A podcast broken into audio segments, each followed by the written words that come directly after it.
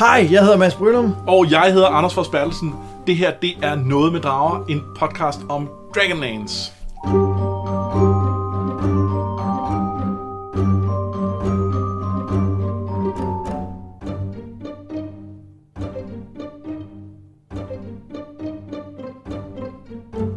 I dag skal vi tale om første bog, første del af Dragons of Winter Night, som er den midterste bog i Krøniker-trilogien.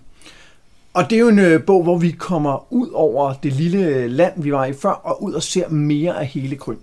Ja, altså i, i første bind, der var vi i det her virkelig meget, meget lille område. Det var så lille, så vi gjorde grin med, hvor lille det var. Øh, og nu her, der kommer vi ud i hele verden, eller i hvert fald på hele det her kæmpe store kontinent, der hedder Krøn.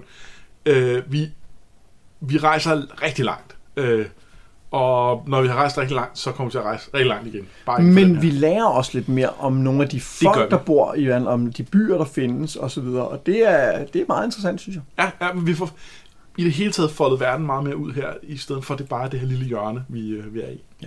Og på engelsk, der er Dragons of Winter Night, den er delt i tre bøger. Men i den oprindelige danske oversættelse, der var det øh, lavet om til to bind, og hvordan de helt præcis lavede det, det ved jeg faktisk ikke. Jeg tror, at de blandede kapitlerne lidt, eller også så tog de bare de to første bøger og sagde, om det er så øh, bind 1, det, er jeg ikke helt sikker på. Men vi tager en den altså i tre, i, i tre dele. Ja. Fordi ellers skulle vi sidde her og snakke i, i to og en halv, tre timer, og det vi er dejligt at lytte til. Men ikke så lang tid i gang. Nej. Også fordi det er anden gang, vi optager det her, øh, øh, når, fordi jeg lige glemte at, at, at trykke record på optageren. Så, så det havde bare været rigtig ærgerligt, hvis det var tre timer, vi ikke havde fået optaget. Nu er det kun én time. Ja, den, den går særligt ud til Christo. Ja. Skal vi øh, kaste os rundt? Ja, lad os gøre det. Godt. Efter at have besejret dragherren Verminard har vores helte Tanis, Sturm, Flint, Tasselhoff, Caramon, Raistin, Laurana, Giltanas, Goldmoon, Rearwind og Tika fundet vej til bjergdværgenes rige Trorbadin.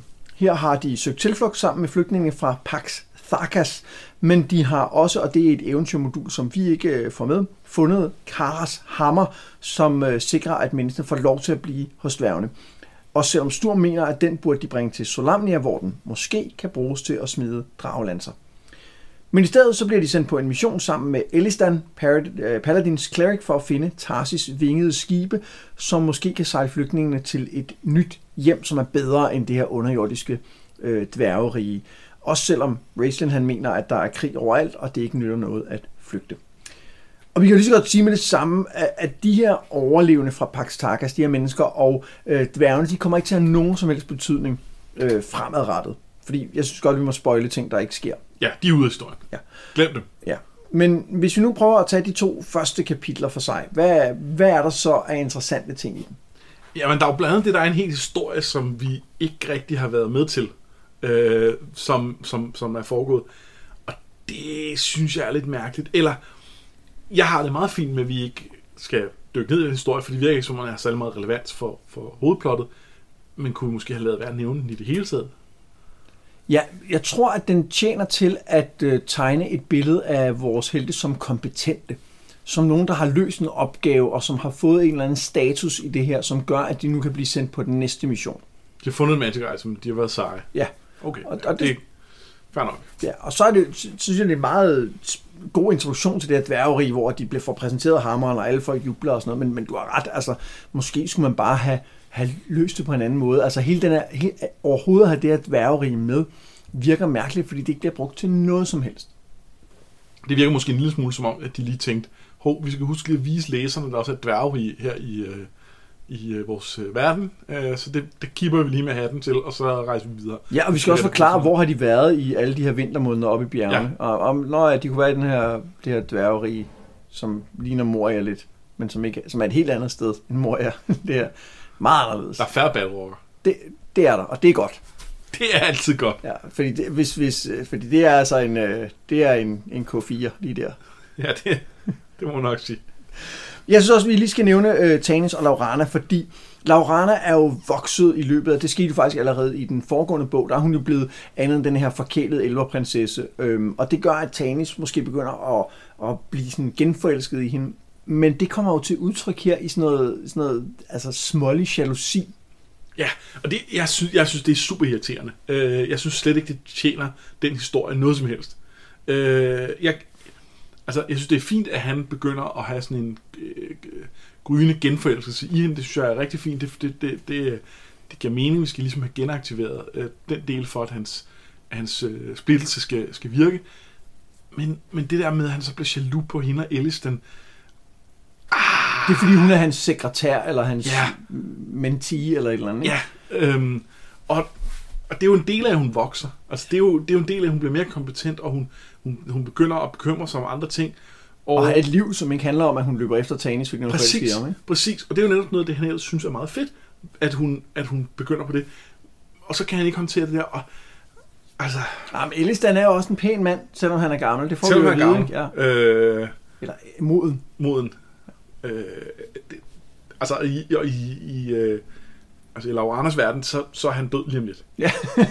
altså, det er, han er på gravensret. Ja. Fordi det, det, ja, Ja, det er sandt.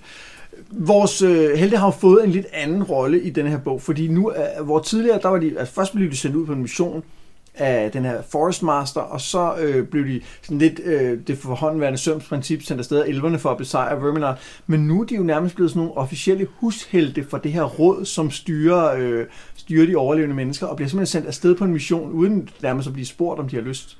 Ja, det er bare deres, øh, det er en del af deres opgaveportefølje. Og det synes jeg egentlig er meget fedt.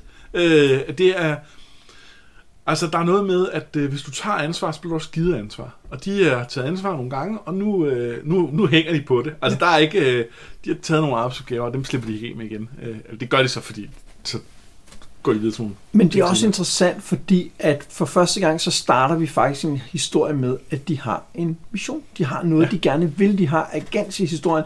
Hvor i den første, der, ville de, der skulle de bare reagere på, at der pludselig var nogen, der ville øh, angribe dem, og de skulle hjælpe Goldmoon og Riverwind. I den næste, der var de tilbage til Solace, fordi Solace var brændt, og så blev de pludselig taget til fange, og så fik de en opgave stående, hvor nu har de faktisk noget, de gerne vil. De vil ned og finde de her vingede skibe nede i Tarsis, og, og, og det bliver så ikke ved med at være deres mission. Nej. Nej, og det er en del af, at vi, vi nu breder verden ud. Øh, det kommer også til at betyde, at deres mission rykker sig fra, at det er den her lille øh, lokale mission om at redde nogle flygtninge, øh, som selvfølgelig er meget fin, til at de pludselig finder ud af det her med, med drageorber, og erkender, at de kan være en del af krigen på et andet niveau. De kan måske være med til at bekæmpe dragerne, og ikke bare afbøde øh, konsekvenserne af det for nogle, nogle relativt få mennesker. Men det er jo først, når de når Men til først. Tarsis. Ja. Vi fortsætter øh, historien i den blå drage Skys point of view. Han er med sin drageherre i nærheden af Tarsis, og det er en drageherre, som øh, ser, hvor farlige de her eventyr kan være, efter de dræbte Verminard. Men øh, det er også en, som leder efter især tre af dem.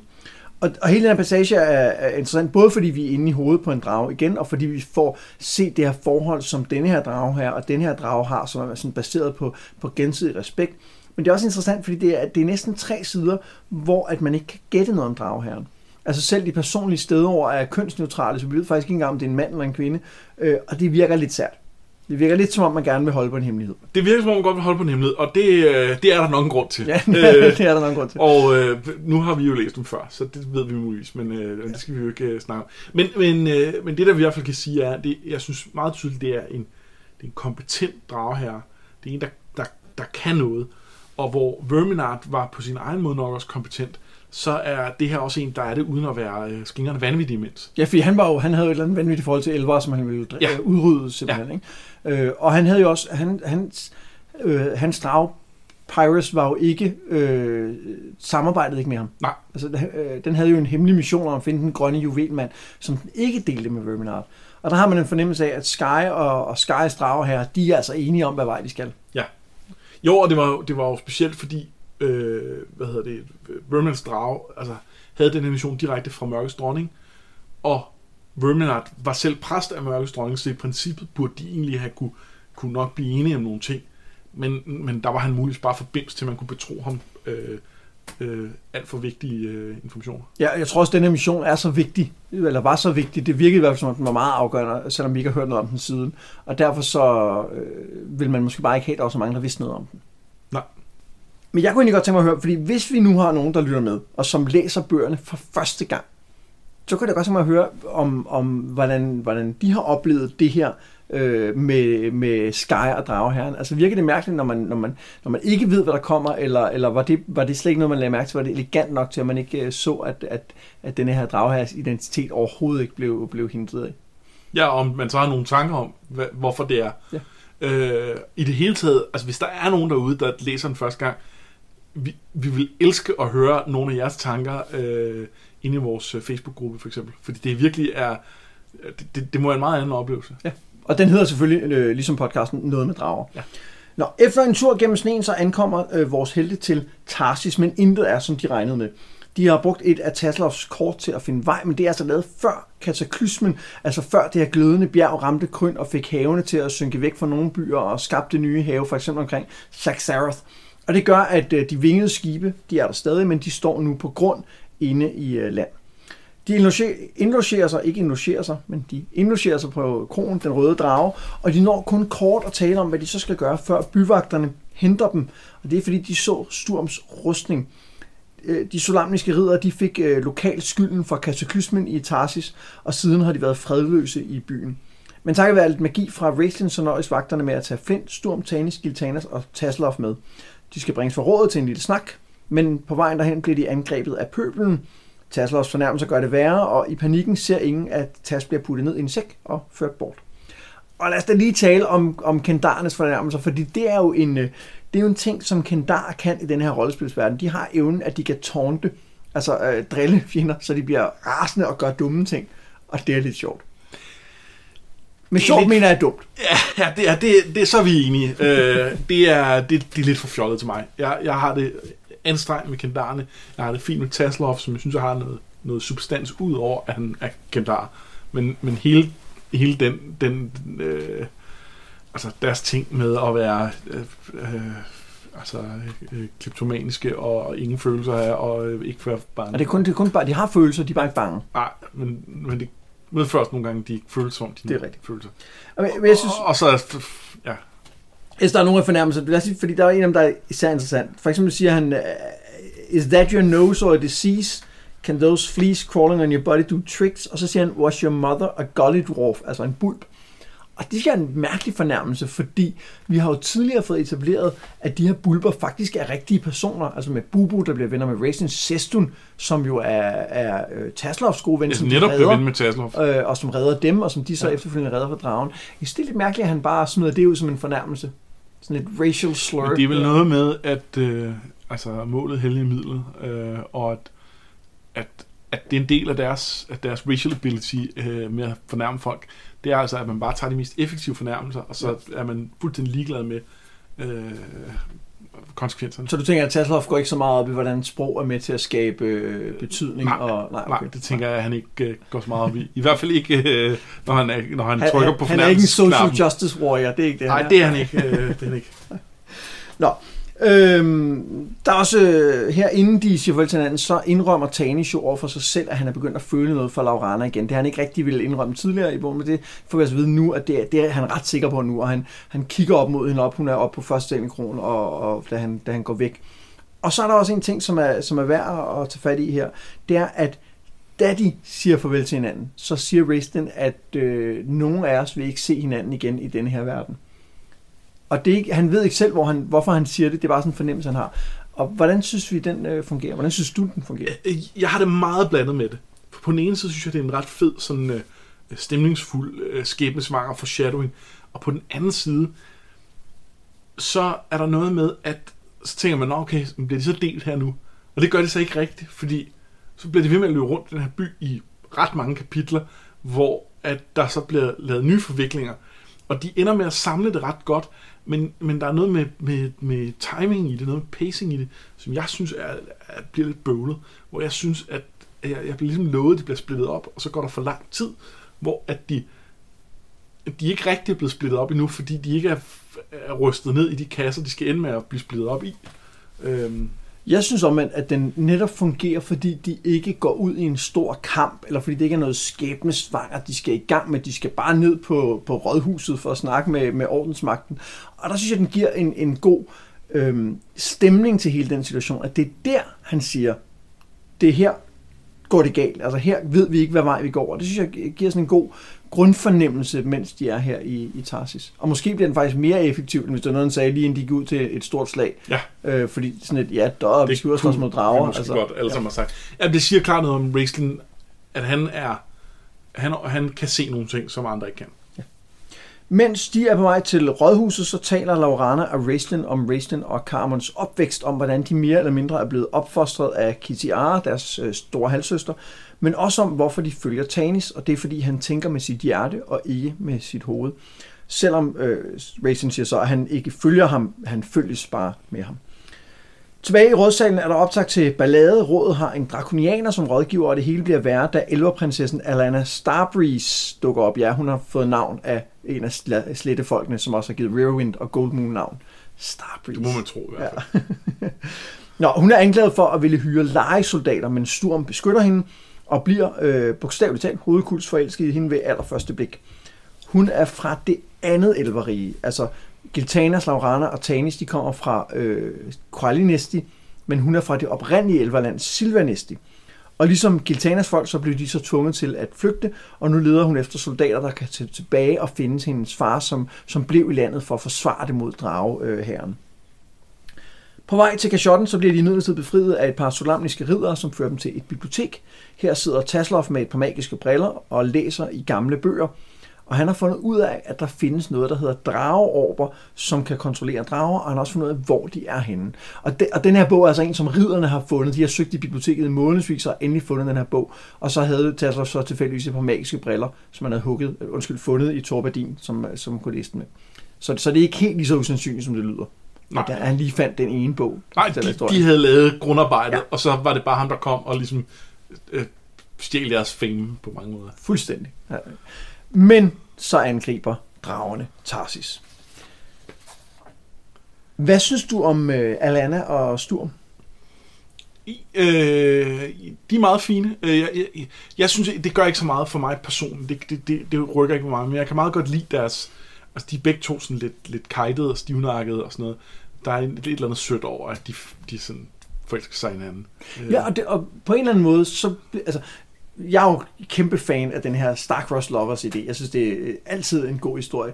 Men det virker også lidt, nå okay, så ser de hinanden i øjnene, og så er de bare dødeligt forelskede. Men jeg synes også, det på en eller anden måde, som du siger, fungerer, fordi de er de her, mm, der går meget op i ære og ordenhed. Og på en eller anden måde, så virker det plausibelt, at hvis man er sådan, så, så er det også enten elsker du nogen, eller også gør du ikke. Altså det, ja. det er 100 procent. Der er ikke nogen gylden middelvej, hvor du ligesom begynder at nære følelse for nogen. Det er enten, det, det er en knap, du trykker er... på, og så er, den, så er du i gang. Ikke? Jo. Øhm, men, men det rigtigt bliver sådan lidt post, postuleret. Ikke? Jo. Men der er altså... Jeg kan i hvert fald... Jeg kan, jeg kan i hvert fald købe den fra Alhanas side, fordi øh, Sturm så meget øh, øh, gør det, som han skal gøre i, i den situation. Altså han er meget agerende, han, han beskytter hende igennem en længere sekvens jo.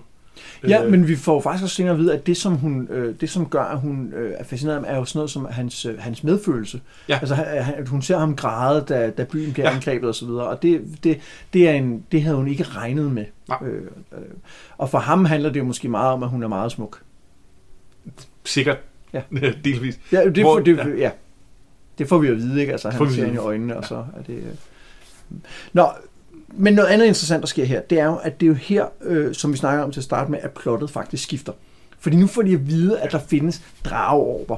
Og det ændrer jo historien markant, fordi fra at være nogen, der var på flugt, der skulle finde et sted for flygtninge at bo, så er de pludselig blevet til nogen, der har en måde at besejre dragerne på. Eller i hvert fald til synligheden en måde at besejre dragerne. I hvert fald bekæmpe dem, måske ja. besejre. Men, men, men et eller andet at gøre, hvor at hidtil, der har de, jo, de har, øh, de har godt nok fået guddommelig hjælp til at, øh, at, at, at nakke en drag, og så fik de på mirakuløs vis to andre drag til at slås, sådan så de døde.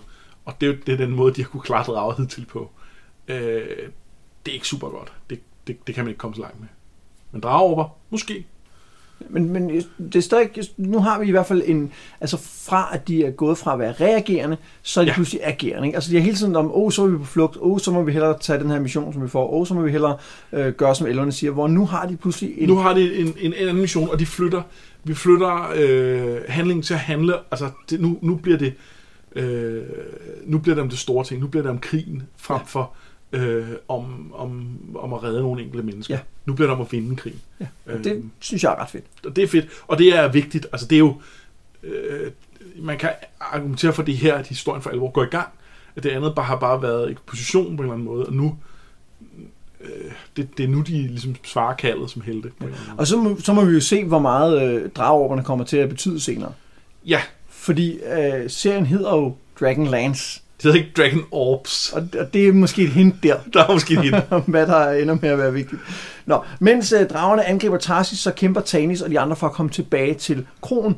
Sturm beskytter, som vi sagde, Alana, og selvom hun tydeligvis er betaget af ham, så løsriver hun sig og giver ham kun en diamantbrosje som et minde.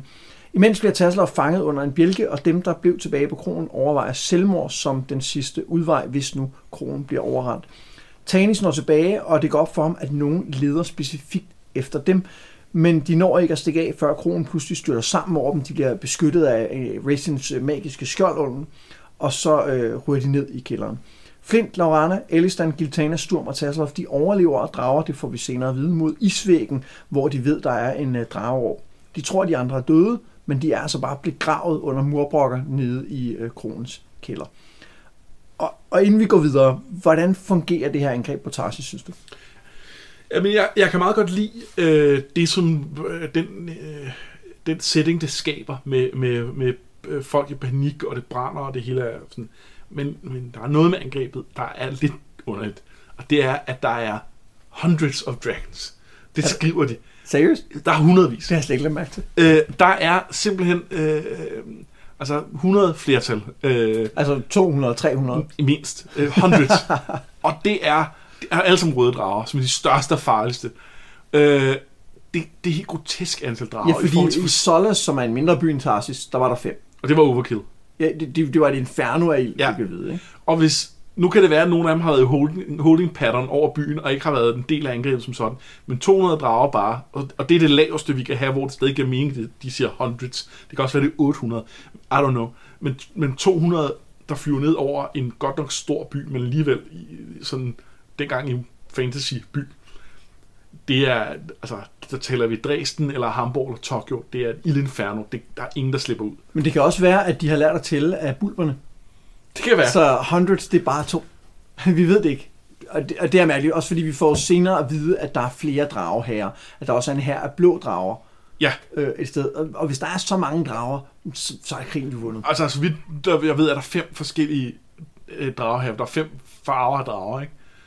Øh, så, altså, der, er, er, er der tusindvis af drager, i, altså, det, så kan de jo vinde på et øjeblik. Ja, det er Gæng meget... Øh, ja. Og, og der kommer nogle ting senere, hvor, hvor det, at der, kunne, at der kunne være hundredvis af drager med i et angreb, kommer til at forvride nogle ting og sådan noget. Så det giver slet ikke mening. Det skal man bare ignorere. Man skal vildt- lade som om, at der er 20 eller Ja, jeg tror også, 50 eller jeg, jeg noget. læser det også som øh, dozens, måske. Ja, dozens, dozens kan vi, det, det kan vi arbejde med. Ja. Øh, 24, det er fint. er der måske flere? I, I don't know. Det, det, de er gået all in. Noget, som jeg synes øh, fungerer rigtig godt her, udover selvfølgelig stemningen, det er, at øh, der er jo nogle ting, der skal passe sammen her. De skal have delt øh, partiet op på en bestemt måde, som jo vel og mærke er anderledes end den oprindelige opdeling, de laver. Og jeg synes, det fungerer vildt godt, at de har nogle tandhjul, som på en eller anden måde skal passe sammen, og det kommer de til at gøre, fordi øh, Tanis er jo på vej tilbage til kronen, og har det her drive om at nå tilbage til Laurana, og når faktisk lige at finde hende, da så kronen styrter sammen, og så slynger han hende ud til Elistan, som står uden for kronen. Altså, det fungerer vildt godt, det her, fordi det giver os noget, noget en fremdrift hen mod det, og samtidig er det øh, utilfredsstillende, fordi at de jo ikke når at, at hjælpe hinanden. Ikke? Øh, Ja, ja. Og det er, altså, og i forhold til det med, med Tanis og Laurana, og så den her Elistan-forvikling, øh, prøv at tænke på, hvor meget federe det havde været, hvis, hvis Elistan havde været en reel romantisk interesse for Laurana. Det er rigtigt. At han havde slynget hende i armene på, på Elistan for at redde hende. Det havde, det jo, været, det havde jo været et fedt character beat. Øh, men det får bare ikke nogen vægt, når det bare er den her tåbelige Øh, Nej, men det, men det, for stadig, det er jo stadig øh, interessant, fordi at han lige har kæmpet vej igennem en brændende Ja, by jamen, for at finde hende, og Det er bliver så nødt til at give slip på hende med det samme. om, enig, enig. Det, den del er fed. Jeg var bare imponeret over, hvor godt de fik de her tandhjul til at passe sammen i historien. Og det virker naturligt, og det virker... Altså det, det, det kunne godt være en passage, som har taget rigtig lang tid at skrive den her, fordi at Det det, hele skal være. passe sammen. Ikke? Så, som genlæser sad jeg hele tiden og tænkte, okay, hvordan er det, de, jeg, jeg kunne huske, hvordan det er, at gruppen blev splittet. Altså, hvem der røg hvad. Jeg sad og tænkte, hvordan får de det til at gå op? For nu er han der, og hun er der, og hvordan, og så skal de, og er der ikke noget med, og så sådan, sådan, og jeg kunne ikke græde det, før det var sådan, ah, og så sker det her, ja, ja, så sker det der, og så, det er meget elegant. Det, Der er jo... øh, Hvorfor tror du, de har delt dem op, som de har? Fordi jeg, altså, har de tænkt rigtig meget over det, eller har de bare tænkt, at parlet er blevet for stort, det var for svært, der spilgruppe hjemme i firmaet, eller hvad? Jamen det er både og fordi, at øh, de første, den, den første, øh, det første bind, Dragons of øh, Autumn Twilight, Ja. ja. det er jo skrevet efter, at man har lavet rollespilsmodulerne, som den er baseret på. Så har man spillet dem og, og taget plotpunkter for det. Hvor at de med de næste bind gik over til at gøre det omvendt. Så de skrev bøgerne først, fordi de synes det blev for, for, øh, for låst, at de skulle følge handling i modulerne. Så nu har, de, nu har de skrevet bøgerne først, og så lavede de modulerne færdige bagefter. Så, så jeg tror, at, at der er- har været et, altså, der har været nogle ting, som de gerne vil have til at ske. De var nødt til at have to, to øh, steder, de, de var på samme tid. Det, det, det er min tanke. Ja. Ja. Det.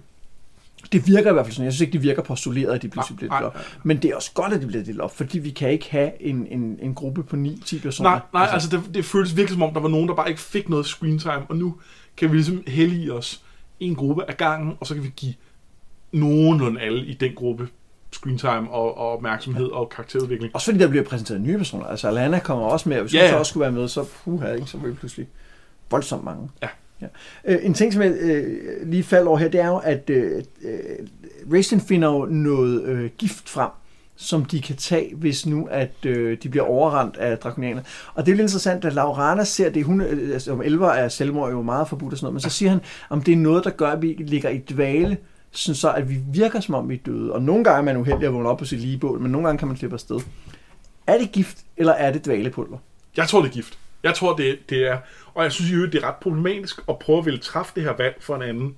Ja, det er egentlig meget interessant. Altså, han, han ligesom vælger at sige, du skal ikke blive fanget af fjenden, så nu, øh, nu Ja, og selv ihjel. det, altså det, for mig er det sådan lidt sådan en misforstået, øh, nu skal mændene passe på kvinderne, øh, øh, de skal træffe de svære beslutninger her, og sørge for, at ingen bliver fanget. Og det, ja, Og jeg, jeg tror mere, jeg opfattede det som en Raistlin-ting. Altså at Raistlin, og mindre grad måske Cameron Rearwind, som, som, som også er med i den beslutning, tager, har set virkelig, hvor at, at Laurana, det handler mere om, hun er elver. At hun vil ikke, hun vil ikke selv tage det sit eget liv. rigtigt. Ikke? det, det, det, det er selvfølgelig specifikt hendes elver ting, men, men det er stadig, altså, så, så, må de jo, så må de jo respektere det. Ja. Altså, øh, det andet nytter jo ikke noget. Jeg synes bare, der var noget interessant i, hvis det faktisk var et dvalepulver. Det vil være sejt. Ja. Det, er- det er en meget bedre løsning. Ja. Øh, Hvis det findes. det findes her meget. Selvfølgelig findes det. Fjenderne begynder at grave dem ud af krogen, øh, fordi drageherren er ude efter dem, kan de høre, og hobgoblinerne øh, sige, mens de graver. Men pludselig bliver alle de her monster revet i stykker, eller jeg ved ikke, er de monstre? Humanoids? Øh, Ja, det er jo så igen, så finder vi tilbage til det med, om de er onde eller ej. Ja, det ved vi ikke. Og det er, øh, ja, Nå, de bliver i hvert fald revet i stumper og stykker af Alanas øh, griffe. Hun har nemlig stadig brug for kriger i Silvanesti, og hun tager helte med, om de vil eller ej. Men hun lover, at belønningen for at hjælpe hende vil være den drageorb, som er i Elverlandet. De bliver jagtet gennem luften af den stadig navnløse øh, drageherres blå drager, men mens de slår fortæller Racen om, hvordan sorte, røde og hvide mager mødtes under den anden dragekrig for i fællesskab at lave drageorberne med stor magi. Eller det vil sige en stemme, som ikke helt er Racings fortæller om det her, og bagefter kan han ikke selv huske det. Alana fortæller Tanis, at hendes far tog en drageorb fra den højeste magis tårn, hvor han var inde og, og, og tage prøven for at blive troldmand.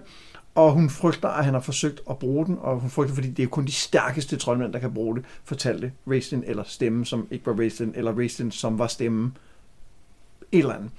Men hun kan også røbe, at Sturm og de andre har det godt. Det ved hun, fordi den diamant, hun gav til Sturm, var en stjernejuvel, som er en magisk genstand, som elverelskende giver til hinanden for at kunne øh, føle hinandens inderste følelser. Og Tanis har aldrig hørt om, at en sådan er blevet givet til et menneske. Jeg synes lige, det er værd at tale lidt om ondskab. Ja. Fordi Raistlin, eller stemmen, øh, fortæller, og, og det er jo ikke første gang, vi har hørt noget om en stemme, som taler til, eller øh, Raistlin, eller at Raistlin er lidt en anden, end han giver udtryk for at være. Øh, men han fortæller, at øh, grunden til, at de her sorte magikere gik med til at lave drageorberne, det var, at de var bange for den anden ondskab, som var større end dem, og som øh, vil ødelægge al magi. Så der er altså flere former for ondskab i den her verden, eller? Det, det er der tydeligt mindst, mindst to. Øh, og, og altså, jeg synes, det kan meget god mening. Det, det handler også om, at øh, de her magikere, får man vide, trækker på de her måner. Øh, men månerne er ikke bare måner, de er også guddomme i den her verden. Okay. Og det vil sige, at, øh, at Nuitari, den onde øh, øh, måne, altså den sorte måne, er en ond guddom. Øh, øh, en af de syv onde, der er, der er ligesom syv af hver, så der er 21 af øh, Og det vil sige, at altså, har, har Mørkets dronning og Nuitari et eller andet interessefællesskab i, at de begge to onde guder, er helt sikkert. Men de har også nogle ting, de er uenige om. Okay. Så, så det giver mening, og Øh, jeg synes, og, og det er jo ikke noget, der står specifikt i bøgerne. Er, altså, det er noget, du ved, fordi du har spillet rollespil. Jeg har, jeg har læst uh, baggrundsmaterialerne. Ja. Det er muligt, at der er nogle andre bøger af uh, uddybninger af det, men det er ikke generelt noget, der er super vigtigt. Men det er, altså, det leder hen til noget, som jeg synes er meget fedt, fordi på mange måder er det der med alignment, vi er gode, vi, eller vi er onde, og vi har kutter på i de rigtige farver, for lige at alle kan huske det, det der. Det er simpelthen så dumt. Det er lidt dumt. Men men jeg synes faktisk, at det kommer til at virke i den forstand, at det virker som om, at, at de her øh, troldmænd har en større loyalitet over for hinanden, over for øh, den her øh, øh, orden. Ja, over for det at være magiker. Det at være magiker, end de har over for deres alignment. Og det vil sige, at det gør også, at de internt, altså hvis, hvis den ene har en hvid kåbe, og den anden har en sort kåbe, så kan de godt snakke med hinanden, fordi det, det behøver ikke at handle om, at at de kalder hinanden grimme navne, fordi de har stadig et større interessefællesskab. Og der har sikkert været perioder, hvor det har været øh, øh, køligere og varmere og sådan noget, ikke? Og man kan høre der, at, at, at det her er et af de eneste tidspunkter, de for alvor har arbejdet sammen. Så selvfølgelig har der været spændinger, det er der til stadighed. Men, men jeg synes egentlig, det er meget fedt, og i det hele taget er det... Det var her, hvor jeg følte, at, at for alvor, at bøgerne øh, blæste liv i min Dragonlance kærlighed igen. For der er noget af den her meget, meget fede baggrundshistorie, som jeg synes, de er nogle af de her magikere har, øh, som sådan blev, blev mig, der genoplevede, hvordan det var at være, øh, være 15 og sidde og læse øh, øh, D&D-supplementer om Dragonlance verden og tænke, nu skal vi spille rigtig meget rollespil. Ja, for vi får jo ikke bare historien om drager, vi får også historien om de her mag- den højeste magis tårne, som var i præstebyen Istar, hvor præstekongen så overtog det. Det var inden kataklysmen. Øh, men også i Palantas, som er det islamiske riddersby, hvor mm. at der er en sort magiker, der forbander tårnet og siger, at det bliver først åbnet igen, når, når fortiden og fremtidens mester kommer og, og indtager det. Øh, og, og det er noget verdensbygning, hvor, man, hvor verdensmøllen bliver større, end man ja. først troede, den var. Og det kan heller ikke udelukkes, at vi vender tilbage til noget af det med tårnene øh, senere. Men, men det er, øh, altså... Men selvom vi ikke gør, er det, er det interessant i sig selv. Og det, det passet godt det det. ind i den her historie, som vi, som ja. vi får her. Nå, men jeg var ude i noget med, om der var forskel på, hvad skal man sige, de onde guder, og så det, man kunne kalde den mørke vej. Men, det, men jeg kan så forstå, at det simpelthen er onde guder af forskellige art. Men, men jo, det, det, det, tror jeg også, der er, fordi de er jo ikke, altså, de er jo ikke præster, det er jo ikke de trækker på en, en måne, og, og, og, og det så også er en guddom, er noget andet. Øh, jeg tror, det er langt vejen også bare den mørke vej. Jeg tror, det er, øh, hvor, hvor langt vil du gå i forhold til magien? Hvor, hvor, hvor, hvor store omkostninger for, for måske andre mennesker? Ja, især andre, ikke? Ja. ja. Øh, så, så det er begge dele. De slipper væk fra dragerne og flyver ind mod stjernetårnet i Silvanesti, men grifferne nægter at flyve over floden, der omkredser elverlandet og sætter dem ned udenfor i en scene, der minder en lille smule om turen til Saxarath, der dog foregik på øh, Pegasusser dengang øh, i allerførste bog. Så de må gå resten af vejen, men Raisin advarer om, at de ikke alle kommer uskatte ud fra skoven, hvis de der overhovedet kommer ud. Og da de går ind i elverlandet, bliver de suget ind i elverkongen Lorax drøm, og Flint, Tasloff, Laurana, Sturm og selv Kitiara er der pludselig også. Det er ikke virkelig, men så alligevel lidt alligevel, og for at redde dem må Racel lave en pagt med en uset person. Hans kåbe bliver sort, men nu kan han pludselig kaste mere øh, mægtige formularer, specifikt øh, ildkugle eller fireball, som vi tidligere har fået at vide, at han ikke kunne, og, og så også lightning bolt, som også er en, en højere level formular, end han er på nu. Det er Ja. begge to tredje level spil, så, så der skal han være femte level. Det har han ikke været i hvert fald nu. Og, og det, det her ved man jo ikke, når man bare læser bøgerne. Altså, Nej. men, men der er det tydeligt, at han pludselig kan noget magi, som han ikke kunne. Han har pludselig en magt øh, og en viden, som han ikke havde før. Men det hjælper ikke, fordi øh, det hjælper ikke alle, fordi alle gennemlever deres eget værste mareridt. Riverwind han bliver dræbt af sin egen øh, stamme. Goldmoon bliver forladt af guderne og mister sine kræfter, og Flint mærker sine ben blive langsomme og sit syn blive dårligere. Han støder ind i Tika, som, som fægter med nogle drakonianer og stikker vildt omkring sig og kommer til at dræbe Flint. Øh, Tasloff er ved at dirke låsen ind til tårnet op. De får at vide, at de skal hen til tårnet for at komme ud af, af drømmen. Øh, og han overser en lille fælde, som han stikker sig på, fordi Tika, som er død, falder ind i ham. Og øh, Cameron, han bliver hjulpet af sin bror. Han er blevet såret, bliver hjulpet frem af sin bror, der pludselig er blevet stærk, men bliver så til sidst for svag til at fortsætte. Og så forlader Raistlin ham og går mod tårnet. Sturm overbeviser Tanis om, at Raisin har forrådt dem for at få fat i drageorben. De to møder Kitiara og senere også Laurana inde i tårnet. Men her er der også den gigantiske grønne drage Cyan Bloodbane. Sturm bliver lokket i en fælde af drakonianere, der pludselig dukker op, og Tanis må vælge mellem at hjælpe Laurana eller Kitiara, men ser i sidste ende den begge dø, mens Raislin kæmper mod dragen. Da dragen er overvundet, vågner de alle, og Raistlin er tilbage i sin røde kåbe. Det viser sig, at Orben tog kontrollen over Lorak, og de alle var i hans mareridt, som blev forstærket af dragen Cyan Bloodbane. Men den er blevet sendt væk nu, øh, men minderne om det, de har oplevet, det som Raistlin kaldte glimt af fremtiden, det er stadig med dem. Og det er også med Sturm, Flint, Laurana og Tas, som blev suget ind i drømmen gennem stjernejuvelen. Til sidst tager Raislin Orben, selvom alle de andre er utrygge ved den. Alana og hendes far de taler om elverne, om at de har holdt sig væk fra verden for længe, inden han omsider dør. Tanis og Alana taler om kærlighed mellem elver og mennesker. Raislin og Tanis taler om, at alting på en eller anden måde er anderledes nu. Og til sidst så drager de alle videre øh, med retning mod de solamniske ridderes hjemland. Skal vi lige snakke om drømmen? Ja, det skal vi. Ja. Det skal vi i høj grad. De gennemlever deres egen værste mareridt. Mm. Og, og det, jeg synes, det fungerer rigtig godt. Jeg synes, hele den drømmesekvens er super uhyggelig og spooky, og der, der er virkelig noget på spil. Øh, og, og hele den der idé om, at man drømmer noget, som har rigtige konsekvenser, er, synes jeg er en, en stærk idé. Ja. Jeg synes, jeg, jeg synes også, det fungerer rigtig godt, at de, øh, de har indvirkning på hinanden i, i den her drømmeverden. Fordi jeg var lidt i tvivl om, om de hver især havde deres individuelle drøm. Øh, men det blev ret tydeligt, at de, de, de drømmer deres egen drøm, og så låser de ind i hinanden på en eller anden måde. Så, øh, altså, øh, Flint er blevet gammel og svag og bomber rundt, øh, og så Tika, hendes ting er, at hun er til fare for omgivelserne. Jeg er bange for ikke at være kompetent. Og bange for ikke at være kom- ja, øh, altså, at hun er bare til besvær. Øh, så kommer hun til at stikke Flint ned. Øh, altså, så det griber ind i hinanden på den der måde, og det, øh, det synes jeg er meget elegant. Ja, fordi Flints værste mareridt er jo ikke at dø, det er jo, at han er blevet gammel og ubrugelig. Og Ja. Tikas værste mareridt er jo heller ikke, at, at hun ender med at dø. Det er jo, at, at hun dræber de andre ikke? Jo. er, er til skade. Så det, det er Så rigtig... de sådan bliver, Ja. bliver, bliver knyttet ind hinanden, og det er ret fedt.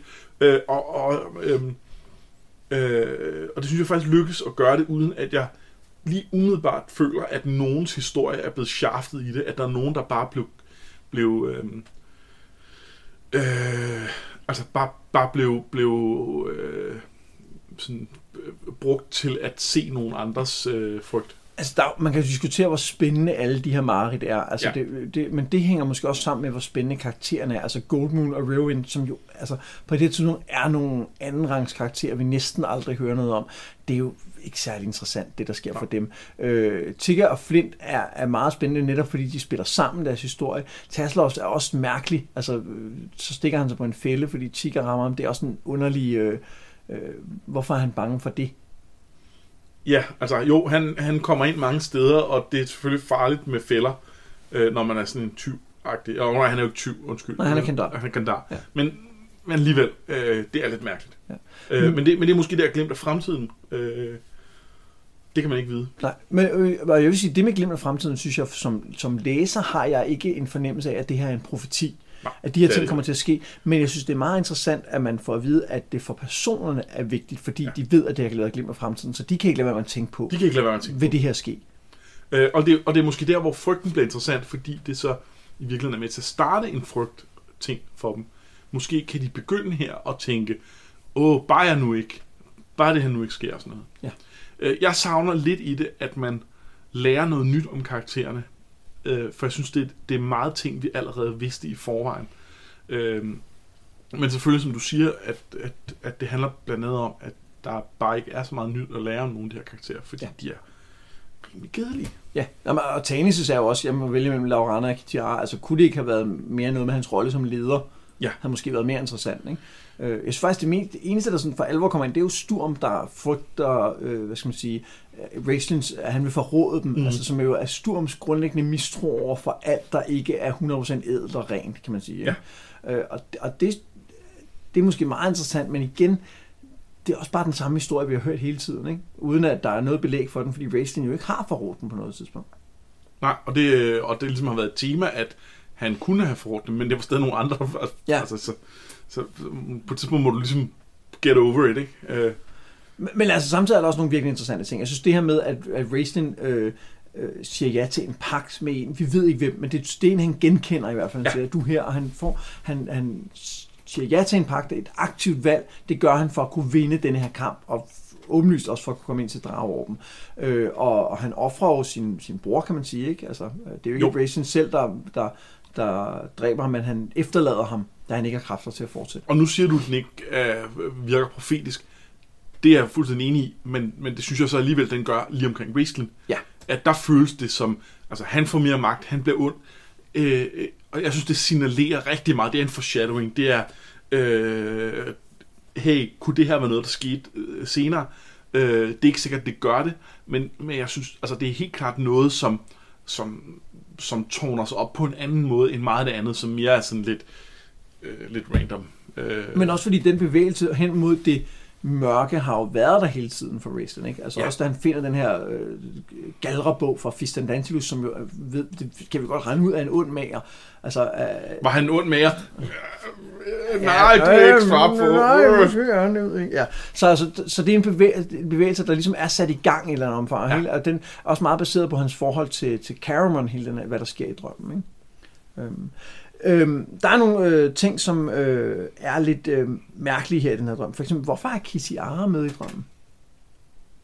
Det er et rigtig godt spørgsmål. Lige først tænkte jeg ikke over det, fordi jeg tænkte, øh, hun har trods alt et, på en eller anden måde et fællesskab med nogle af de her folk gennem, øh, gennem deres fælles fortid, og hey, Ja, hun er familie med to af hun er dem. familie med to af dem, og må ikke også hun dukker op senere i bøgerne, fordi vi har hørt rigtig meget om hende. Øh, Det ville med at spille, hvis hun ikke gjorde det vil sikkert med at spille, Ja. ja. hun ikke gjorde. Øh, men, og, og, og det tænker jeg, det var en meget fin parallel til det med de andre, der, der, der altså Flint og øh, Tasselhoff og øh, Laurana Sturm, som heller ikke er der. Men, men der var, som du var inde på, de har jo så til gengæld den her øh, øh, stjerne, Stjernejuvel. stjernejuvel. Og det har hun jo næppe. Øh, øh, og det ved jeg, så ved jeg ikke. Altså, så skulle hun vel være i Silvanesti, hvis det skulle give mening. Øh, og det tror jeg ikke, hun er. Men det, Det kan godt være, at det er bare sådan en ting, der ikke bliver forklaret, fordi hun er en vigtig del af Tanis mareridt, og derfor er hun med. Måske er det grund nok. det, kan, det er jo også spørgsmålet, vi ved jo sådan set ikke, om Kitiara selv oplever det, ligesom Sturm Nej, og de andre gør. Øh, det kan godt være, at hun bare er et, et, et uh, figment of imagination. Ja, altså, hun, bare, hun er med som en del af Tanis Ja, drøm, hvor hun er statist, hvor at- sin egen. Ja. at, at de andre er der på deres egne Ja, betingelser. det er en rigtig god pointe. Det, skulle Øh, det, det, øh, det ved jeg ikke. det tror jeg, øh, det synes jeg lyder som en god forklaring. Ja. Jeg synes hele den her, øh, jeg synes hele den her drømmesekvens, det- jeg synes den fungerer rigtig godt som afslutning på bog 1. Det er en, øh, det er jo tydeligvis en boss fight, de er op mod, øh, de, er jo ikke, de ved jo ikke, de er op mod Cyan Bloodbane. Det får vi først at vide, efter de har Ja. besejret ham. Men jeg synes, det fungerer vildt godt, at vi har en afsluttende konfrontation, som er meget anderledes, end det har været tidligere. De er jo på en måde op mod sig selv. De er i den her mærkelige mareridtsverden, som, jeg- som, hvor at, at, at ting, man frygter, bliver virkelig, som jo er en, det er jo en ting, vi godt kender fra andre historier, men den fungerer stadig godt. Ja. Og så er det rart, at de vinder på grund af deres egne valg. Specifikt vinder de jo, fordi Racing tager et valg om at sælge øh, sig selv. Eller, er en eller anden, en eller anden ting, endnu ukendt del af sig selv for... Øh, Den lugter af en pakke med djævlen, ikke? Ja. Øh, men, men det er et aktivt valg. Det er ikke en gammel drage, som flyver op og hjælper dem. Det er ikke Misha Karl, som, som Nej. giver dem guddommelig hjælp. Det, de klarer faktisk ærterne selv her. Jeg tænkte lidt på, hvorfor er det, at Cyan Bloodbane efter det her, det her øh, drømmeskime falder fra hinanden, fordi Raistlin ligesom øh, er for sig. hvorfor er det, at den ikke bare æder dem? Jamen, den bliver er sendt mega væk. sej. Drageorben sender den Nå, væk, da den ja, ikke længere ja, har brug for ham. Ja. Øh, så da Rastins magi har besejret den inde i drømmen, Ja. så, så tror jeg, at Drageorben ligesom siger, okay, den der drage, den var ikke lige så god, som jeg regnede med. Jeg, måske er der en anden her, jeg gerne vil have fat i. Fordi, fordi Drageorber, det er blevet præsenteret, har egen vilje. Yes. Den, har, den her har specifikt bedt øh, Lorak om at redde sig ud af den ma- øh, den magiske øh, højst magis tårn i Istar. Så de har en eller anden vilje selv, Og Drageorber. det vil sige, når vi skal snakke om de tre mest interessante karakterer i den her bog, så er vi faktisk nødt til at tage Drageorben med i betragtning. Øh, du har ikke hørt mit bud på en top 3 endnu. Men, Ja, det er øh, men du, har, du, du har lavet en foreshadowing af, hvad der kommer til at ske der. øh, nej, jeg synes faktisk også, at beskrivelsen af Drageorben er rigtig interessant, fordi den står på den her, hvad er den, er den to fod i diameter og står på sådan en, en, en holder og sådan noget. Men øh, da de så tager den op og, og putter den ned i en pose, så, øh, så passer den pludselig ned i posen. Og det bliver beskrevet som, at er det, den, der er, blevet mind, er det den, der er blevet mindre, eller er det dem, der er blevet større? Altså den der fornemmelse af, at man ikke rigtig ved, om det er en selv, der har ændret sig for at passe de dimensioner, eller om den har Ja. ændret sig. Og det er en ret fin beskrivelse. Men det er sjovt, for jeg, havde, jeg tænkte bare, om det er en magisk pose, det er sådan en eller bag of holding eller sådan noget. Så det er bare det, der kommer ned i posen, der gør det. Men det kan godt være, der er noget mere mystisk i på spil der. Ja, jeg tror, det er Drageorben, der, der kan et eller andet der. Altså, of holding er mystisk nok. Ja. Men, Og, og det, hvis der nu er, sådan nogen øh, item. ikke rollespilsnørder eller noget, så en back of holding er jo sådan en, en magisk pose, hvor der kan være alt i. Ja, jeg, jeg tror, der er en grænse, er der ikke? Og nogle gange er der. Men altså, det, det meget stor pose nede i, Ja. men meget lille udenpå. Ja. Så du kan lige have den nemt med. Og, og det er så- smart, hvis nu for eksempel man primært får erfaringspoint for at finde skatte, Ja. som man kan, skal bære hjem for at få pointene. Men man samtidig tænker, alt det guld kan ingen mennesker jo bære på. Nå, der, der er også lige et øh, par afsluttende ting. For jeg synes, der er noget sjovt til sidst, at Tani står og tænker over sit liv. Det her med øh, Laurana Kitiara siger lidt, at hans liv er noget rod. Men er det det? Altså, rent professionelt går det meget godt. Jeg gør det Han, ikke. han er leder for en, en rimelig succesrig eventyrgruppe. Ja. Øh, godt nok er han lige blevet delt op i to. Altså, han har mistet lidt af sin afdeling. Øh, Men, men der, der slår Tani som også som typen, der arbejder bedre med et mindre team. Ja. Altså, jeg tror ikke, han er så god til at uddelegere. nej, nej, det tror jeg også. Det, det, det tror jeg sådan set er okay der. Men det kan godt være, at han føler det som degradering. Ja. Øh, men, men, men egentlig går det jo meget godt. Jeg synes, det, det, det, de, har, de har klaret sig ret godt, siden bøgerne startede, i forhold til, øh, hvilke far de har været Ja, han er ikke, de har ikke mistet en eneste ikke mistet medarbejder. nogen. Nej, det er det ikke. Og det, det, er, det er forholdsvis farlige... Øh, Ja, Arbejdsmiljøstyrelsen vil ikke være glade for det her, ikke? jeg ved ikke, om han, er, hvem er, hvem er arbejdsmiljørepræsentant? Godt spørgsmål. Hvem er... Hvem er Altså, skal jo være en fra ledelsen. Det er jo så antageligvis tennis. Ja, det må det være. Øh, så- altså, Og hvem passer på de andre? Øhm... Ja, det er godt jeg tror, det er Flint, og jeg tror ikke, han gør så meget ved det. Nej, jeg tror også, det er flint. Det fordi han skal have noget at lave. Ja. Øh, det er rigtig godt bud, at det er flint. Ja. Nå, ej, men jeg, jeg synes bare, det er mærkeligt det med, at hans, hans liv er noget rod, men, men en af til, at det er noget rod, er jo, fordi han ikke kan vælge mellem, mellem den kærlighed, der ligesom er til Laurana, som, som hun er så væk nu, men hun er der stadig, og så Kitiara, som man ikke har set i hvad, fem og et halvt, seks år, ikke? Men, men der er vel noget om, at han faktisk... For det første skal man huske, at han er jo halvelver, og han identificerer sig meget med det, at han er elver og, og lever længe i forhold til mennesker. Ja. Hvilket er meget sjovt, for han kunne lige så godt have valgt den anden vej og sige, at han, han lever rigtig kort i forhold til rigtige elver. Jamen, jeg tror, han er, det tror det er den der, han har fået skægget fra sin, sin menneskefar, så har han fået den virkelig lange levetid af sin, sin Ja, elvermor. ja, ja. Øhm, det kan godt være. Men, men han havde jo, da bøgerne starter, har han jo besluttet sig for, at det er Kitara, han vil. Han har valgt hende på det tidspunkt, så det, der skal måske noget mere, altså, øh, fordi det, det, hvis han nu havde været i tvivl til at starte med, så havde Burden Hand-princippet ligesom sagt, der er en elverkvinde her, hun er rigtig, rigtig pæn, og hun øvrigt også ret sej, viser sig, da hun lige kom ud over, øh, at, at hun mest bare løber efter ham. Kunne det være, at du skulle prøve at gøre noget ved det frem for hende der, som du ikke aner, hvor er, og som du ikke har set i fem år? Der var noget sjovt i, at Kistira fylder sig relativt meget i den her historie, til betragtning, at hun ikke har været med i historien på noget tidspunkt. Ja. Øhm, ja, det kommer hun. Altså, det, det, det, kan vi jo godt det, det gør hun. Øh, men, men det er bare interessant. Men, men ja. det Ja. er selvfølgelig det, at hvis man har været i den her drøm, hvor hun var ægte, det kan jo godt gøre, at man tænker på hende igen og, har en Ja. ja. anden fornemmelse. Helt sikkert. Nå, hvis vi kigger på den her historie øh, generelt, så kan man sige, det er jo, den er jo faktisk en, en færdig historie. Den er ikke færdig nok, men nu har de pludselig den her drageorb, som de sætter sig for at, at finde. Og jeg synes, det er helt rart, at vi starter en historie med, at de har et mål, som de selv sætter sig ned til, så tager de et nyt mål, som de selv sætter sig, og man kan sige, det er selvfølgelig meget belejligt, at Alhana lige har en drageorb. Helt. Fordi det passer så med deres mål. Altså, fordi i virkeligheden bliver de jo bortført af hende, for at være hendes lejesoldater, ikke? Ja. Øh, men, men det er okay. I'm gonna allow it. Altså, jeg synes, det fungerer okay som en, en, øh, en kontinuer, kontinuerlig del af deres mål, at de havner herover. Så det bliver sådan en det første afsluttede historie, synes jeg, hvor at vores helte har sat sig et mål og har ført det ud i livet. Det kan jeg godt lide. Øh, men der er måske også noget om, at, at i og med, at vi har delt det her party op, så er det måske, så er det måske mere behov for nogle, nogle afsluttede historier. Fordi øh, øh nu har vi ligesom, nu er det den her halvdel, der har afsluttet sin historie. Næste bog kan det være, at vi skal over til den anden halvdel af partiet, og så... Det skal vi. Og, det skal vi, ja. Ja. ja. Øh, og så nytter det ikke noget, at, at, den, altså, at der er for mange løse ender her. Vi er nødt til ligesom at have en pæn afrunding. Ja, der er, der er noget i, at vi kunne også godt klippe frem og tilbage mellem dem. Men, men hvorfor ikke bare slutte historien ja. her? Og det, det synes jeg giver god mening. Øh, og især fordi, igen, det er, jo, øh, det er jo et bind, der skal læses i sin helhed. Ikke? Ja. Altså hvor man kan sige, at hvis det, var, hvis det nu var et, et øh, hvis det nu var udkommet med, med et års mellemrum, så kunne det godt være, at det havde været en bedre løsning, at vi fulgte halvdelen af historien begge gange. Men det, det ved jeg ikke. Altså. Jeg har hørt, at der er en forfatter, der hedder George R. Martin, der har kæmpet lidt med den problematik. Oh ja. Det, er- Men øh, det kan vi... Øh, det snakker vi om i en anden det, podcast. det, det, bliver, det bliver en anden gang. Ja. Nå, men øhm, er, der andre, øh, er der andre generelle ting for historien, vi lige skal vende her som, som afrunding?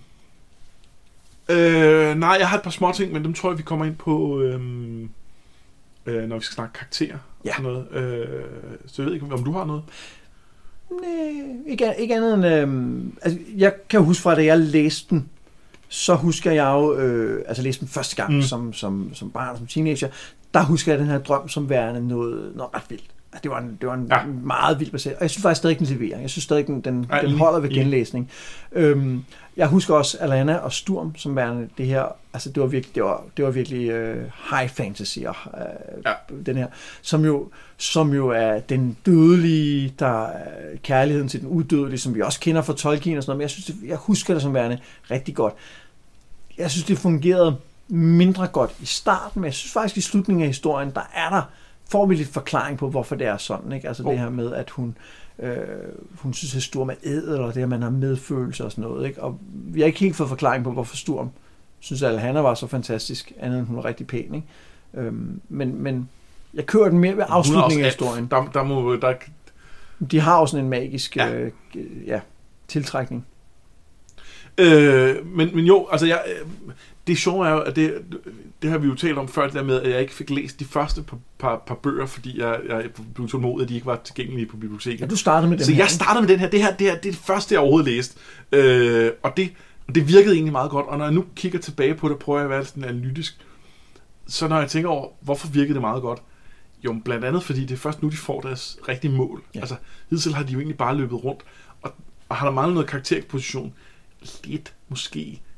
Men, så meget har vi altså heller ikke fået, der, der er super vigtigt fremover, øh, som vi ikke får nu. Øh, så, øh, så, så det giver egentlig meget god mening.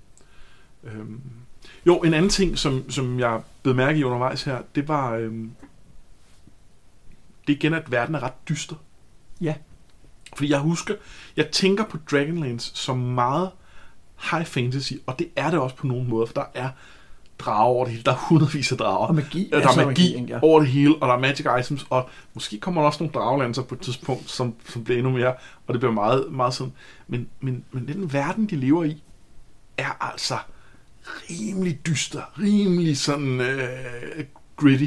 Tarsis er ikke et rart sted at være. Nej. Det, det, det er forfærdeligt, og man får ligesom beskrevet, at det, at det engang var, var, var et fedt sted og sådan noget. Det er det bare ikke længere. Og det har været, det er ikke en særlig feature i Tarsis. Det er en feature i hele verden, at den, den er bare gået af helvede til. Også bare den her lille ting med, at de ikke længere kan stole på deres kort, fordi verden har ændret sig. Ja. Og der er ikke nogen, der har været ude at lave nye kort, fordi det virker som om, man faktisk ikke rejser ret meget. Altså, de her cashew stammefolk, som Goldboon og Riverwind kommer fra, har jo boet en dagsrejse for Solace, men der har ikke været nogen kontakt mellem dem. Nej. Øh, og, og da vi læste den første bog, så virker det mærkeligt. Ikke? Altså, det virker, det virker, men, men det er faktisk en feature ved verden, at der generelt er mistillid Ja. mellem alle racerne. Vi får også lidt en, en snært af det, at øh, Flint er jo bakkedværg. Der har jo været et split mellem bjergdværgene og bakkedværgene, hvor de ikke længere stoler på hinanden. Der er de to elver. Øh, der har jo været en elverkrig på et tidspunkt, hvor de to blev splittet op. Er, er det efter kataklysmen? Ej, det, det er meget før. Ja, det er meget før, ja, ikke? Ja. Øh, Men, men, øh, Men det er blevet forstærket af kataklysmen, ikke? Jeg mener også, og nu, nu, det- nu er lidt ude i, hvad, hvad jeg mener, jeg kan huske fra, fra det her rollespilsystem, og vist også fra nogle af bøgerne, at, øh, at øh, kataklysmen også ændrer på, øh, på, hvad hedder det, pengesystemet. At før kataklysmen er sådan klassisk set med, at guldmønter er meget værd og sådan noget, og efter kataklysmen, så er, bliver de værdiløse, og det, det hele handler om jern. Fordi det er praktisk. Det kan du bruge til noget. Det andet er jo bare sådan noget pyntet ting. Og det, altså, øh, og, og det, er også, det tegner også det her billede af en, af en verden, der på en eller anden måde er, øh, er blevet... Altså, altså handel er ikke noget, der er, der er en big deal længere. Øh, det, det, det bliver lavpraktisk, det bliver, det bliver, det bliver gritty. Øh.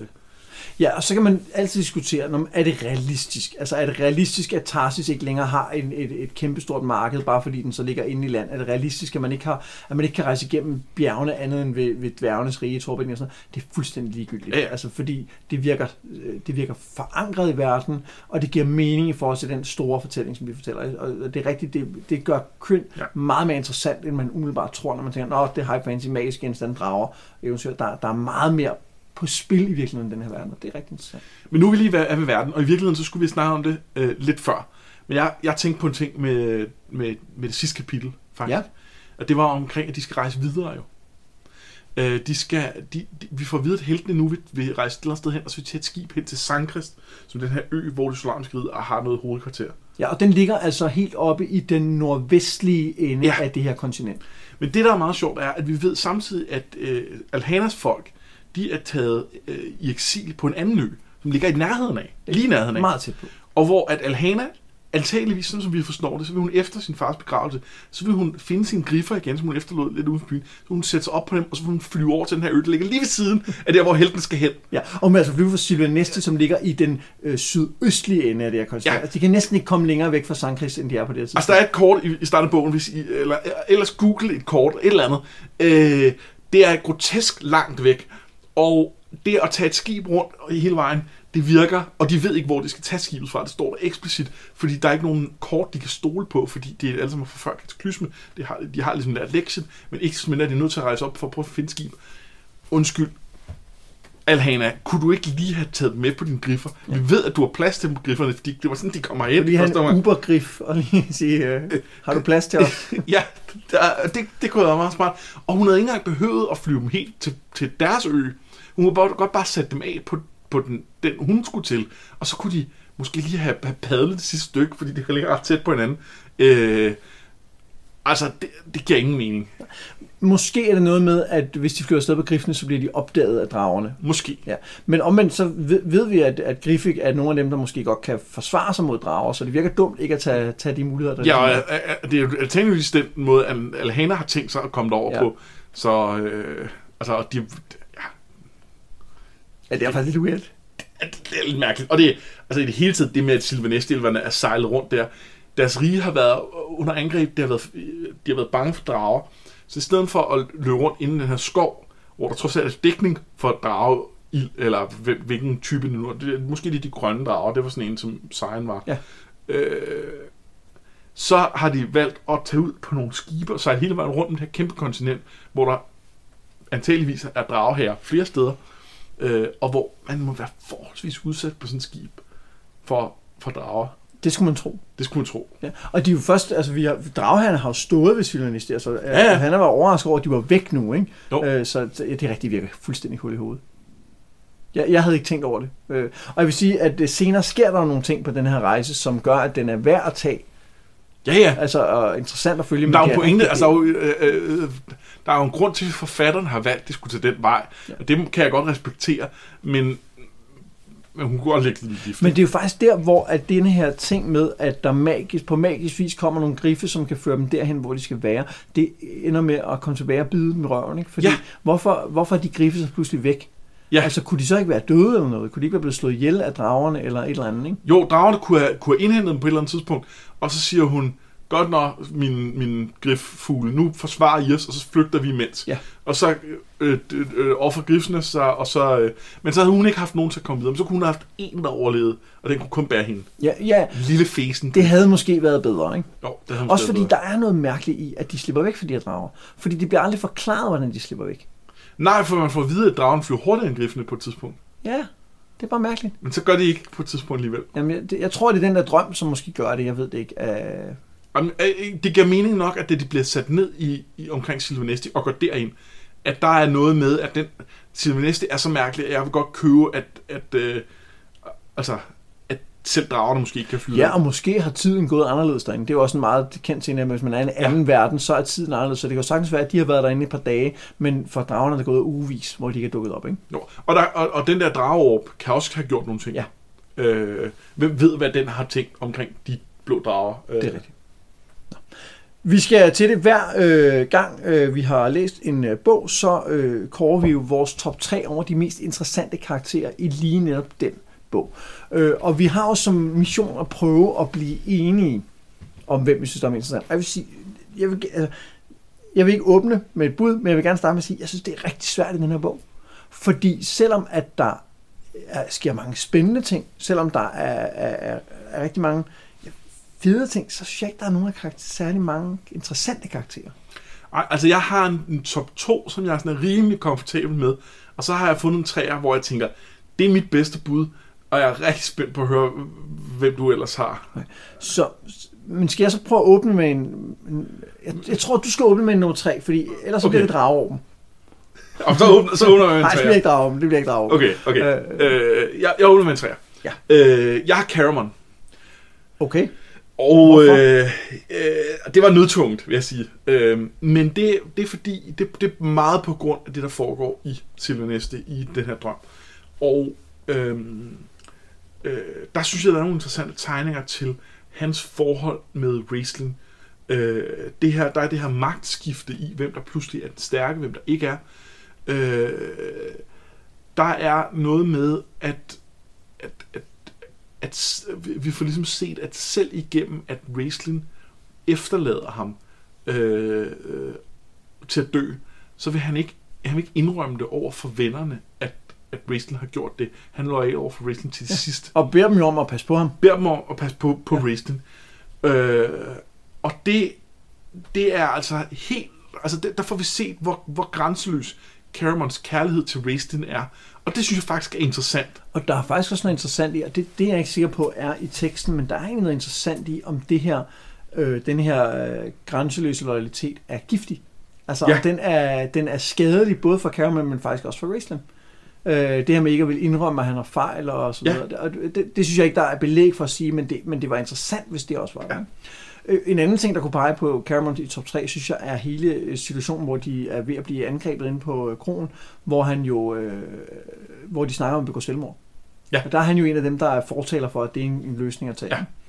Ja. Øhm, så. Men det ved jeg ikke, om jeg synes bliver gjort så interessant, at det tæller meget den ene Nej, men det er mere bare, at der har man bare et, et blik på en Caramon, der har nogle holdninger selv til, hvad der skal ske, og som øh, har nogle beslutninger, han gerne vil tage. Men det er bare de samme holdninger, som Riverwind og Ja, ja, ja. Også har, fordi Ja, ja, De men, er mandlige men, mænd, men, og så, men det øh, kommer også af hans erfaring som kriger og så videre. Ja. Ikke? Øh, ja, ja. Skal vi lige prøve at lige gemme den nummer tre lidt? Så tager vi lige nummer Ja. to og nummer et, fordi dem tror jeg også, vi er mere enige om. Og så kan vi okay, se, om men du har ikke et bud på en træer? Øh, nej, jeg, har, andet, andet end drageåben. nej jeg, har, jeg, jeg synes, det er, det er Okay, svært. okay. Jeg tror, det kommer lidt an på, hvem vi ligger på nummer, på nummer et og to. Okay. Som to der har jeg Raistlin. Det har jeg også. Øh, og det har jeg, fordi jeg synes, jeg synes, der er rigtig meget godt om Raistlin. Jeg synes, vi starter... Øh, altså, jeg, øh, i virkeligheden starter vi med, med den der foreshadowing, med, med at han har set, at de måske skal skilles. Ja. Øh, okay, spændende. Så har han en samtale med Laurana, øh, mens, øh, mens Tanis og de der er inde ved, ved, ved øh, inde i midten af Tarsis Ved byrådet. og inde i byrådet der og sådan noget. Og den scene synes jeg faktisk er rigtig fin, og den, den, den øh, viser meget om øh, om Raistlin og, og siger nogle ting om ham, og, og, og der er noget, de, de åbner sig på en eller anden måde. Jeg synes så, forfatterne lidt forfladiger den ved at skulle bruge plads på at forklare, hvorfor han øh, altså hvorfor han overhovedet gider have den samtale. Det handler også om, at han kan lokke nogle hemmeligheder ud af Laurana, fordi han kan godt lide at, at kende øh, folks øh, sande væsen, og, og, øh, og sådan kunne, kunne øh, have, øh, kende deres hemmeligheder og sådan noget. Og det synes jeg egentlig, altså, den motivation må han godt have. Jeg synes bare, det bliver lidt for meget, at forfatterne siger til os, at det har han, for at understrege, at han er, at han er, at han er også en lidt douchebag. Ja, fordi det er egentlig en ret interessant historie, han fortæller. Han fortæller om, at deres mor også havde nogle magiske ja. kræfter, og hun blev fanget af de her kræfter og synet hen på grund af dem. Og derfor besluttede han sig for, at han aldrig ville miste kontrollen. Og det er jo en sindssygt spændende motivation, det her med. Ja. Men, men der, hvor at Racing så også er, er sindssygt irriterende, det er jo, at han vil den her magt. Han vil ikke lade sig kontrollere magten, han vil kontrollere den i stedet for. Og han vil vise alle noget. Hvad er det egentlig, han vil vise? Hvad er det egentlig, han vil med den her magt? Han vil jo ikke ændre verden. Han vil, ikke, han vil bare være stærk, virker det som om. Øh, Og vi får også at vide, at den straf, han fik, efter han havde klaret sin prøve, det er med, at han ser verden igennem de her timeklasspupiller, hvor han ser alting dø, det var for at lære ham medfølelse. Ja. Det virker ikke som om, det lykkedes skide godt for. Nej, altså vi har det med Bubu, kan man sige, men Men den medfølelse for de svage havde han jo faktisk i det forvejen. havde han lidt i forvejen. Det får ja. vi jo præsenteret nede i forvejen. Så der har de fejlet. Der har det bare været nogle, nogle douchebags, der ikke Ja. rigtig har opnået noget. Og det er, altså, han er en meget sammensat karakter, og han er så sammensat, at, at det er ikke længere bare er nuanceret. Det er ud i, at det er sådan Frankensteins monster, øh, øh, der, der er skruet sammen. Og, og, det, og det er altså, det skader, hvor interessant karakteren er. Vi har det aspekt med, at han, øh, jamen han, at han vil magt, og han er øh, manipulerende og sådan noget. Vi har det, det at han er, øh, øh, at han vil, ikke vil tabe kontrollen ligesom moren. Vi har det med, at han godt vil passe på de svage. Øh, vi har, øh, vi har noget med, med forholdet til brugeren og sådan noget. Der, det, det bliver så mange ting, at de, de stikker i forskellige retninger. Jeg savner jo at få forklaret, hvad det er, han vil med den magt. Ja. Altså det, det er virkelig det, jeg mangler, og det er at få at vide, hvad det egentlig, hans mål er, udover at få den her magt. Hvad er det så, han vil med den? Og det behøver ikke være noget stort. Men, fordi der er jo heller ikke antydning af, at han vil gøre det bedre for de svage. Eller, altså, og det er ikke fordi, det skulle være sådan en, en, en god ting, han ville, men, men det vil bare være mere interessant, hvis at, at, at hvad skal man sige, hans, hans søgen efter magt handlede om kontrol, men det handlede også om, at han gerne ville noget med magten, og så kunne de så tage magten fra ham på en anden måde jo, ikke, i sidste ende. Jeg kan huske, du har fortalt på et tidspunkt, og jeg kan faktisk ikke huske, om du har gjort det på podcasten, det tror jeg, men at noget af det, som var med wrestling, øh, som de havde lidt svært ved at få til at virke i starten, var det med, at øh, altså hvordan præcis han skulle fungere. Så havde der været en til en session, Ja. der havde spillet ham helt, øh, og hvor de bare havde tænkt, yes, den virker. Øh, og det tolker jeg som om, at de havde skabt karakteren, og så er der forskellige spillere, der har spillet Jamen, det, det er der. øh, forskellige sessions. Og, og på en eller anden måde, så, så føles han også nogle gange som om, at der er forskellige spillere, der har spillet ham. Ja. Der har virkelig været forskellige takes på ham, og nogle af dem er bare ikke særlig interessante. Jeg tror, det er det der sardoniske, eller sådan, kan man Ja. sige det på dansk, det der sådan et, Kan man godt det? bitre, Sarkastiske sarkastiske, sarkastiske bare, det tror jeg, det er øh, den del, som er, øh, som er blevet spillet frem der. Ikke? Men, men det slår mig, at, at det, er jo, det er jo eksplicit sagt, at det, jeg mener, vi har læst det nu, det er også derfor, det Men det er jo sagt, at Raistlin og Carmon er jo en person, Ja. som er, er blevet splittet i to af guderne, på en måde. Øh, og det er jo lidt interessant. Der er jo, det er jo sådan et nærmest græsk filosofi der med, at det oprindelige menneske var, ja. Var en, og så blev det også splittet i to, for ellers blev det for mægtigt. Og jeg synes, hvis man ser sådan på det, så er der måske noget interessant i, at Carmon har fået al medfølelsen og alt det, som vi ville synes var det menneskelige, og, og Rayson ja. har fået al ambitionen og agerigheden og, og, og klarsynet på en måde også og sådan noget. Ikke? Øhm, men det gør også, at de på nogle punkter bliver one-note characters. Ikke? Jo, Øh, og, og det kan vi også se, han har. Og det er også derfor, jeg er tvivl over for at lægge Carmon på tredjepladsen, for jeg synes stadigvæk ikke, han er særlig interessant. det er jeg overhovedet ikke uenig i. Jeg har, har også bare svært at finde så mange andre interessante karakterer der. Men det er nemlig sikkert anden plads til Raceland, ikke? Jo, altså medmindre vi er uenige om førstepladsen, så kan vi jo pludselig blive... Øh, Ja, det er selvfølgelig øh, det, det kan selvfølgelig være. interessant. Nej, men, men øh, skal jeg komme med bud på førstepladsen? Ja. Jeg har tennis. Ja, det har jeg også. For mig er det ikke en begejstret førsteplads. Nej, det er det faktisk heller ikke for mig. Okay, jamen, så, er vi jo, så er vi jo helt enige her. Øh, hvorfor har du ham på, på nummer et? Jamen, øh, altså, for det første, jeg kan, jeg kan jo generelt, det har vi snakket om i starten også, øh, hele det her øh, cirkus, øh, jeg kan godt lide Tanis som karakter. Men man kan sige, Tanis er, jeg tror måske 60 eller 70 procent af den her bog foregår ind i hans hoved. Det er ham, vi følger. Øh, og det er jo det er jo svært at komme udenom så, at altså, med mindre man aktivt synes, at det point of view er irriterende, øh, så er det svært at komme udenom, at, at, at, at, at hans tanker er jo, altså, det er jo, det er jo dem, vi ser verden gennem. Og jeg synes grundlæggende, det er et interessant point of view, og så er der simpelthen en grænse for, hvor, hvor galt det kan gå. Og her er der, der er rent faktisk nogle ting, der generer mig. Der er det der med, med Elliston, som jeg synes er meget påklistret jalousi der. Men det er så lige de første to kapitler, og så synes jeg egentlig, at resten af vejen er det, langt, er, det, er det ret godt, og jeg synes, hans, hans til stadighed, hans forhold til wrestling er fedt. Ja.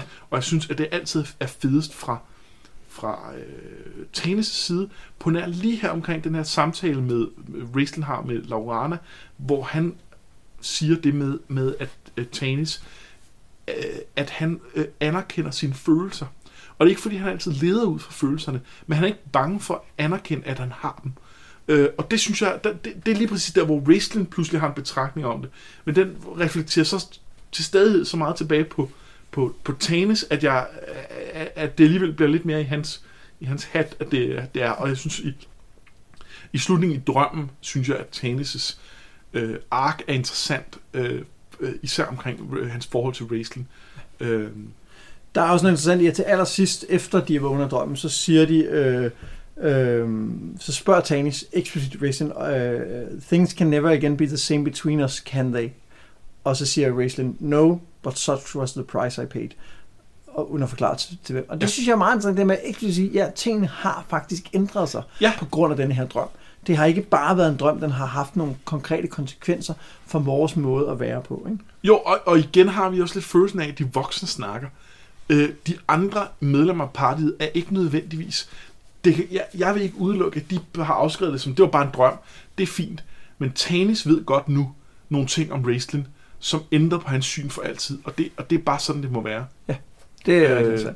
Jeg synes, jeg, jeg synes, han er en, en, en fortjent førsteplads, selvom jeg ikke er vildt begejstret, fordi jeg synes, at, at i virkeligheden er det her også en bog, der meget handler om plottet.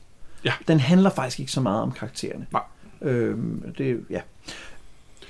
Øh, og, og, og jeg vil sige, at, at, at som vi snakker om det, så er det, en- den, det eneste alternativ på førstepladsen er wrestling. Ja. Men der har jeg bare så mange issues med det samtidig. Helt. Øh, så, så ja, hans wrestling skal være der, men nej, han, han, han har for mange problemer til, at han kan... Ja, han er for irriterende. Han er for irriterende, Ja, simpelthen. jeg. Øh, for stykket sammen. Øhm, Hvis vi lige kigger tilbage på tredjepladsen, så synes jeg, der er nogle andre, man kunne overveje Ja. at smule ind. Jeg synes, at man kunne overveje Sturm.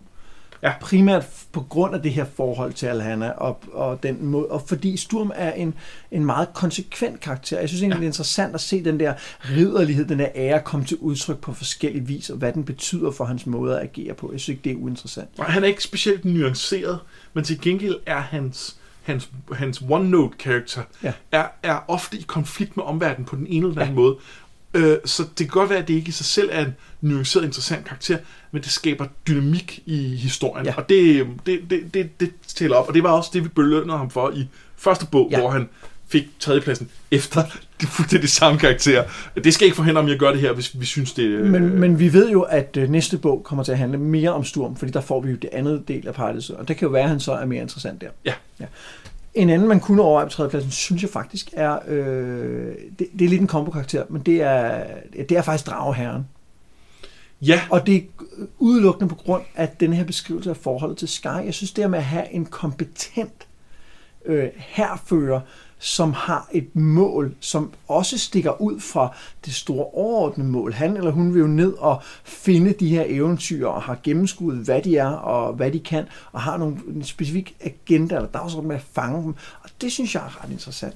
Ja. Og det er måske ikke vildt interessant i sig selv, fordi det er en kort passage, men det er interessant på grund af det, det lover for fremtiden, synes jeg. det er jeg ikke uenig i. Jeg synes, det er for tyndt til at være en karakter. Ja, det er det da. Det er det da. Jeg, jeg synes, det er... Det, jeg, jeg kan rigtig godt lide det som historiefortællingsværk, så det, det understreger, at verden er... Altså, de onde er ikke bare Ja. onde, onde, fordi vi har her en, en, en, en kompetent drage her, der, der, der kan nogle ting, og som, øh, som dragen respekterer og sådan noget. Det, Ja. det, det, det, det viser os, at der er noget dybde i det. Men karakteren bliver ikke interessant af det. Jeg, jeg, jeg synes, når man kigger ud over resten af karaktererne, så synes jeg ikke, der er andre, vi kan tage. Altså, jeg, jeg, jeg synes, så kunne man måske diskutere Laurana, men hende sker der heller ikke så meget for. Hun den har den af der ene samtale Ja. med Raistlin. Og så har hun det, at hun, at hun hjælper Elistan, ikke? Altså, at, at, men det, bliver, det er noget, vi får Det, fortalt. det får vi lige Ja. fortalt. Det, det er, la- altså, øh, og, og det sagde vi så også med Laura i sidste bog, men lad os nu se, hende skal vi også se mere til senere i serien. Øh, jeg synes ikke, hun fortjener en plads her. Det, det gør hun ikke. Øh, Nej.